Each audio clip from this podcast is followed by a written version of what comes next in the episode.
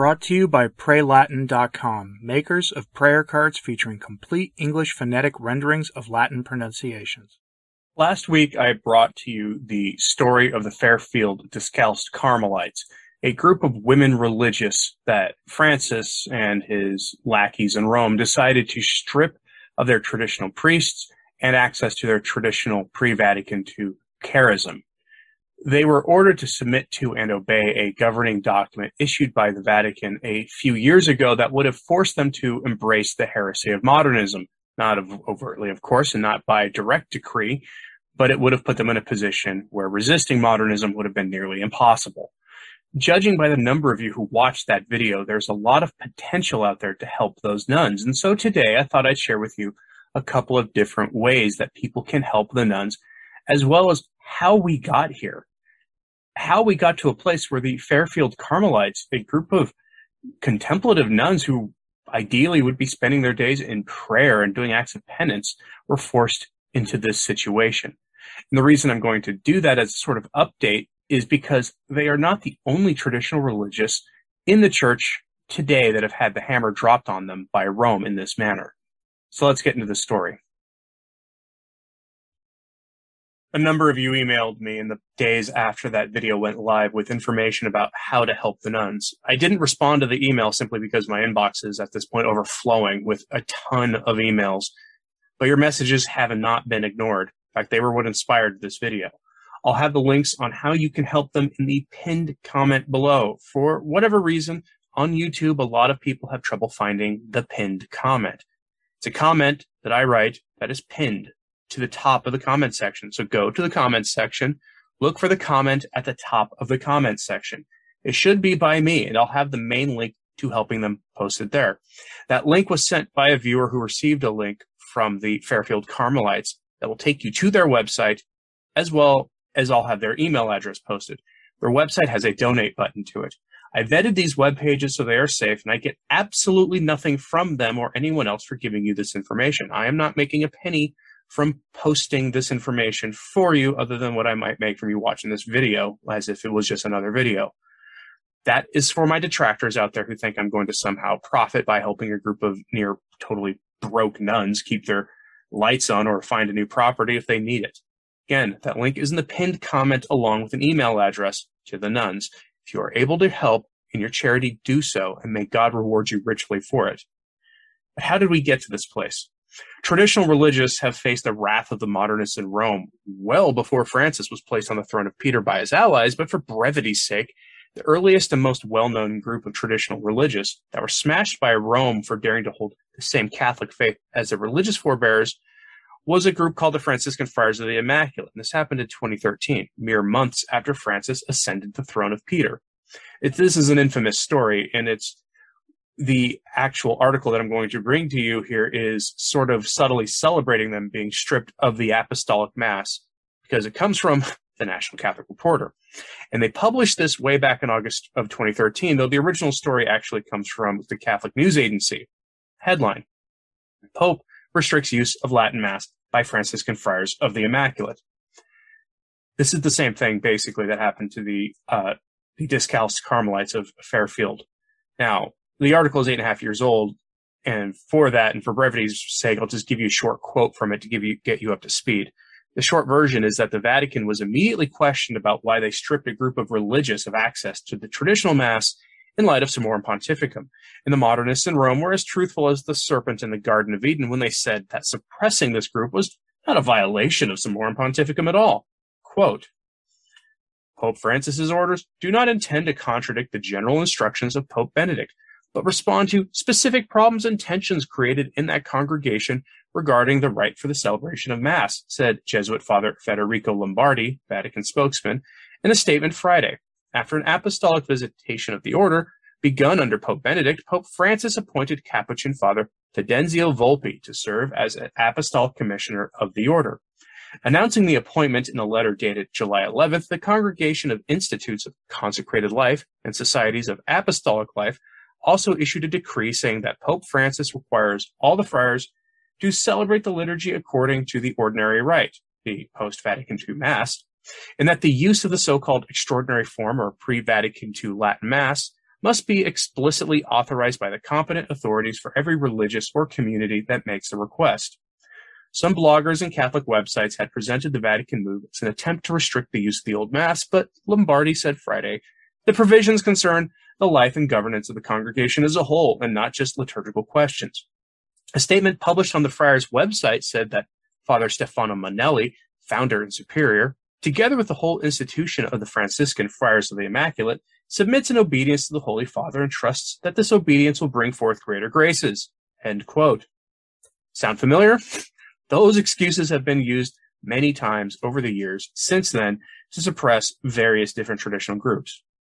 They may have been the first group under Francis to get the hammer by Rome. They weren't the last. The place in the church with the growth of the sac- of sacred tradition that most concerned modernists was among religious orders, nuns, monks, friars, and the rest, dedicated to preserving life in their religious orders and life in the church, as it was prior to the deformations imposed by the Second Vatican non-binding ecumenical council. Religious orders dedicated to sacred tradition experienced growing vocations, unlike most modernist orders, which are withering away. Evidently, growing vocations for pre Vatican II type religious orders was not to be permitted because in 2018, Francis issued a document that is the source of the woes for the Fairfield Carmelites and other groups like them. That document is called Cor Orans, and this report from around 2018 on what the document does to simplifies it for our purposes. It comes from a website called Epic Pew, and they have this to say, quote, the 34 page long document intends to make clear the provisions of the law developing and determining the procedures in the execution of Pope Francis's Apostolic Constitution on Women's Religious Orders, which was released in 2016. The document also reiterates the writings of Pope Pius XII, who published the Apostolic Constitution Sponsa Christi Ecclesia on the subject of women's cloistered orders in 1950. On May 15, 2018, Archbishop Jose Rodriguez Carballo, the secretary of the Congregation for the Institutes of Consecrated Life and Societies of Apostolic Life, presented Cor Orans. The presentation was at a press conference held at the Holy See press office. This document impacts the lives of almost 38,000 religious cloistered nuns. The Archbishop stated that Cor Orans is meant to clarify the provisions of the law, developing and determining the procedures for its execution. The largest change that Cor Orans instructs is an obligation for monasteries to belong to a federation of monasteries. These federations are tied together with a similar charism or shared geographic location. End quote. Cor Orans and Pius XII's document that preceded it state that the purpose of these federations is to protect the charism of religious groups. And from Pius XII's perspective, before the ravages of modernism took hold in the church and vocations were flourishing at the time, that makes some sense but there's another purpose woven into that by the modernists. I reported in April 2021 that the Fairfield Carmelites had been forced to abandon their monastery in Pennsylvania and flee back to Nebraska, their home monastery. Why? At the time, we didn't know why they fled. They had gone to Mass and had their minivan packed with their essentials, and after Mass simply left, totally unannounced. But a hint was given to what may have happened in a report from the website Global Sisters Report if you read between the lines and recall the reasons that the Franciscan friars were functionally suppressed. From the article, quote, in 2015, the monastery in Pennsylvania was down to six nuns, and by 2017, there were only three active members. That summer, 10 new nuns arrived, six from the Carmel of Jesus, Mary, and Joseph in Valparaiso, Nebraska, and four from a monastery in Elysburg, Pennsylvania. The Elysburg Monastery was established by in 2009 by nuns from Valparaiso, which has been growing rapidly since its founding in 2001. The priestly fraternity of St. Peter, which helped build the Valparaiso Monastery, said in 2009 that the Nebraska order had 33 nuns, while the Carmelite monasteries are usually limited to 21. The prioress of the Philadelphia Monastery in 2018, when the 10 new nuns arrived, who kept the tradition of not giving her name, told CatholicPhilly.com that the new nuns are all in their 20s and 30s, and they are all devout, intelligent, and talented, and many were homeschooled. They want an authentic Carmelite vocation. End quote. Did you see that? They were dedicated to tradition and had come to bolster a Carmelite group that was withering away. So why is that significant? Because the Franciscan friars were suppressed in this way because of an apostolic that allegedly found internal strife between the traditionally minded Franciscans and the modernists within your order. There's your hint as to what likely happened there. There were pre- nuns who were pre-existing at that or- congregation already, and new nuns from two different groups who came in. There's a lot of potential for internal strife. Crisis Magazine published a piece in late 2021 on what is happening to the Fairfield Carmelites. It was in response to the efforts to suppress them, which began formally earlier that year. Headline Why is the Vatican assailing contemplative life? The real agenda here is that the modernists in Rome think the entire concept of contemplative religious life is antiquated, and that religious should be going out into the world making a mess of things and being activists for various secular causes. Religious dedicated to prayer, fasting, traditional habits, and acts of penance for the sinful world are simply not acceptable in the springtime of the Church of the New Advent. From the article, quote, the future of contemplative orders in the Catholic Church is under siege, not by the off the moan vocations crisis, but by Archbishop Jose Rodriguez Carballo, the secretary for the Congregation for Institutes of Consecrated Life and Societies of Apostolic Life. In 2018, Carballo released for Cor Orans a series of regulations on women's monastic orders. Cor Orans is the practical implementation of Pope Francis's 2016 Vultum Dei Quaerere. While women's orders globally were required to conform within one calendar year, Cor Orans has proved so twisted to authentic monastic life that many monasteries have applied for exemptions, only to be met with silence, delays, and retaliation. While much can be said about Cor Orans, it is essentially a planned obsolescence program for contemplative mon- monasticism, designed by a bishop who has, time and again, announced that such a vocation has overstayed its use. Carballo holds no love for contemplative monasticism. He has said that the collapse of religious vocations over the past 50 years is proof that this form of religious life is antiquated. Even when an order has flourishing vocations, he dismisses it as a fluke. In a 2015 speech, he claimed that contemplative life was outmoded and says hardly anything to people today. To an assembly of Carmelites, he denied that Teresa would want them to remain faithful to her rule. What does Teresa want now? We don't want to walk as we did 500 years ago. One of the harshest changes is an update to formation. Under Carballo's rules for every women's monastic community, formation is required to last 9 to 12 years at minimum. By comparison, before Cor Orans, nine years was the maximum allowed. For many orders, formation is the equivalent of a Navy SEALs boot camp experience.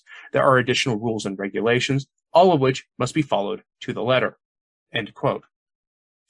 Cor Orans would destroy what vocations are remaining, and that's obviously its purpose. This is in addition to forcing religious into federations. The federation problem is bad enough. It would be forced to be governed by other groups who are, on paper, dedicated to the same charism as they are, but are certainly dedicated in reality to the pantsuit and activism modernist culture that has destroyed vocations. Cor Orans is a document designed to finish off religious orders, and not surprisingly, many religious congregations are refusing to submit to it. And therein lies the problem people have a distorted sense of what obedience as a Catholic means. It does not mean submitting to evil and stupid decrees issued by figures in the church who clearly do not have the faith. We have no obligation to submit to evil, and so resisting is the only option left. And that is where the various religious groups like the Fairfield Carmelites are at. I have it on good authority that they have no intention of submitting to Rome's wicked decree to submit to modernism. I haven't any idea about what they intend to do for the sacraments, whether the local FSSP will continue to support them or if they'll seek sacramental support from either the SSPX or independent traditional priests. What they do moving forward hasn't been made public yet. If or when they announce anything, I'll make sure to report it. Again, look to the pinned comment on YouTube or in today's show notes at returntotradition.org. That's the name of this podcast with a .org at the end. Look for the post with the title of today's episode in it, and you'll find the links there as well if you're not watching this on YouTube. And uh, when you go to returntotradition.org, skip past the Patreon pop up unless you want to become a patron because there's no paywall for this information. You can just skip past all that stuff. You'll find the post and with all my sources for today, as well as the same links that I posted with the video. Again, if you're watching this off platform, if you want to help the Fairfield Carmelites, which would be a wonderful thing if you could do that. That pinned comment is at the is the comment at the top of the comment section here on YouTube and it's the one posted by me. It'll say return to tradition there. I can post links in my comments, but no one else can. It's a security setting that is unfortunately necessary in this time. In the past, I've had to delete links that people would post to, um, shall we say, internet impurity, because that's the kind of world we live in where people will post that kind of stuff on Catholic and generally Christian pages. So I had to take that measure. But go to the top comment if you want to help the nuns out. And remember, you can always help them via prayer, such as the novena that I'll have posted in the link to the pinned comment as well. But what did you think of the story? What does it say about Francis and the men he's placed in high office in Rome who are waging this campaign against the prayer warriors of our blessed Lord? Let me know in the comments and like and subscribe if you haven't. It really does help. As always, pray for the church. I'm Anthony Stine. Ave Maria.